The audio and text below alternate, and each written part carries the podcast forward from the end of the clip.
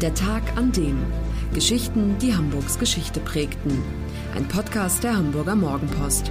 Gelesen vom Autor Olaf Funder. Der 1. Januar 1900. Der Tag, an dem aus der Herbertstraße die Straße der Prostituierten wurde. Sie ist, neben der Reeperbahn, die bekannteste Straße der Stadt. Abgesperrt und doch rund um die Uhr offen. Autofrei und doch mit regen Verkehr. Die Herbertstraße. Geschaffen wurde dieser unsittliche Ort ausgerechnet von Moralaposteln der Stadtverwaltung. Diese glaubten nämlich, dass sie die Huren besser kontrollieren könnten, wenn sie sie in einer Straße kasernierten. So entstand am 1. Januar 1900 die berühmte Bordellpassage. 60 Meter lang und etwa 7 Meter breit ist diese ganz besondere Fußgängerzone. Richtige Läden gibt es nicht, aber jede Menge Schaufenster. Und wenn Männer vorbeischlendern, dann machen die Frauen, die sich darin präsentieren, durch Trommeln gegen das Fenster auf sich aufmerksam. Na, wie wär's? Willst du reinkommen, Schatz? Bis ins 13. Jahrhundert reicht die Geschichte der Prostitution in Hamburg zurück. 1428 hatte die Stadt bereits acht offizielle Frauenhäuser. Sie befanden sich unter anderem auf dem Kattrepel in der Altstadt und an der Neustraße. Gesellschaftlich anerkannt waren Prostituierte natürlich nicht, aber sie wurden geduldet. Das änderte sich erst im 17. Jahrhundert im Zuge der Reformation und der sich ausbreitenden Geschlechtskrankheit Syphilis. 1666 errichteten die Stadtväter am Alstertor ein Spinnenhaus, in dem Frauen, die der Prostitution überführt wurden, Zwangsarbeit verrichten mussten. Am Pferdemarkt gab es einen Schandpfahl, an den Huren gekettet und öffentlich zur Schau gestellt wurden. Als 1806 napoleonische Truppen die Stadt besetzten, wurde die käufliche Liebe wieder gesellschaftsfähig. Jede Menge neuer Bordelle wurden nun eröffnet. Und das blieb auch so, als die Franzosen längst wieder weg waren. Gab es 1833 in Hamburg 113 Freudenhäuser, so waren es 1863 bereits 180. Die Zahl der registrierten Huren verdoppelte sich in diesem Zeitraum von 569 auf 1047.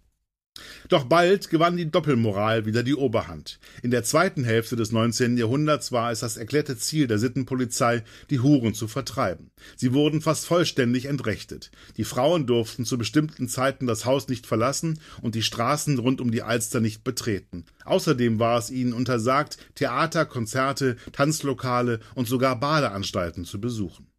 Ganz schlimm wurde es nach der Reichsgründung 1871, denn jetzt galt sittenstrenges preußisches Recht und das bedeutete, Hamburg hätte eigentlich sämtliche Bordelle schließen müssen.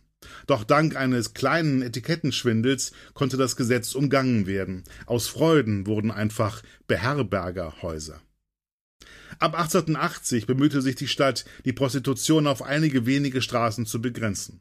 Die Heinrichstraße auf St. Pauli war eine davon. Schon seit sie 1790 erbaut worden war, gab es dort Bordelle. Aber jetzt explodierte die Zahl. 1883 waren es sechs, 1885 schon zehn und 1887 sogar 20 Freudenhäuser. Schließlich wurde ab dem 1. Januar 1900 der konzessionierte Bordellbetrieb in St. Pauli auf diese eine Straße beschränkt und 1922 wurde aus der Heinrich die Herbertstraße. Unter diesem Namen erlangte sie Weltruhm. Elf Jahre später kamen die Nazis an die Macht und versuchten Schluss zu machen mit der Prostitution, die sie für eine Vergiftung des Volkskörpers hielten. Doch was folgte, war eher kosmetischer Natur, denn die braunen Machthaber erkannten, dass ihr Vorhaben kaum durchführbar war. 1933 ließen sie an der Herbertstraße die Metallsichtblenden aufstellen. Das war alles. Aus den Augen, aus dem Sinn. Heute arbeiten in der Herbertstraße rund 220 Frauen. Und es gibt kaum einen Männerwunsch, der nicht befriedigt wird. Wer es mag, kann sich sogar von einer Domina fesseln, auspeitschen, anpinkeln oder mit Stromstößen malträtieren lassen. Von allen Prostituierten, die je in der Herbertstraße gearbeitet haben, war Domenica die namhafteste. Von 1972 bis 1990 war Deutschlands berühmteste Hure die Königin der Herbertstraße. Als sie im Februar 2009 starb, führte ein Trauerzug quer durch St. Pauli, Hunderte schlossen sich ihm an.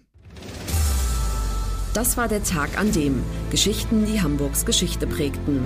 Eine neue Folge lesen Sie jeden Sonnabend in Ihrer Mopo und hören wöchentlich einen neuen Podcast.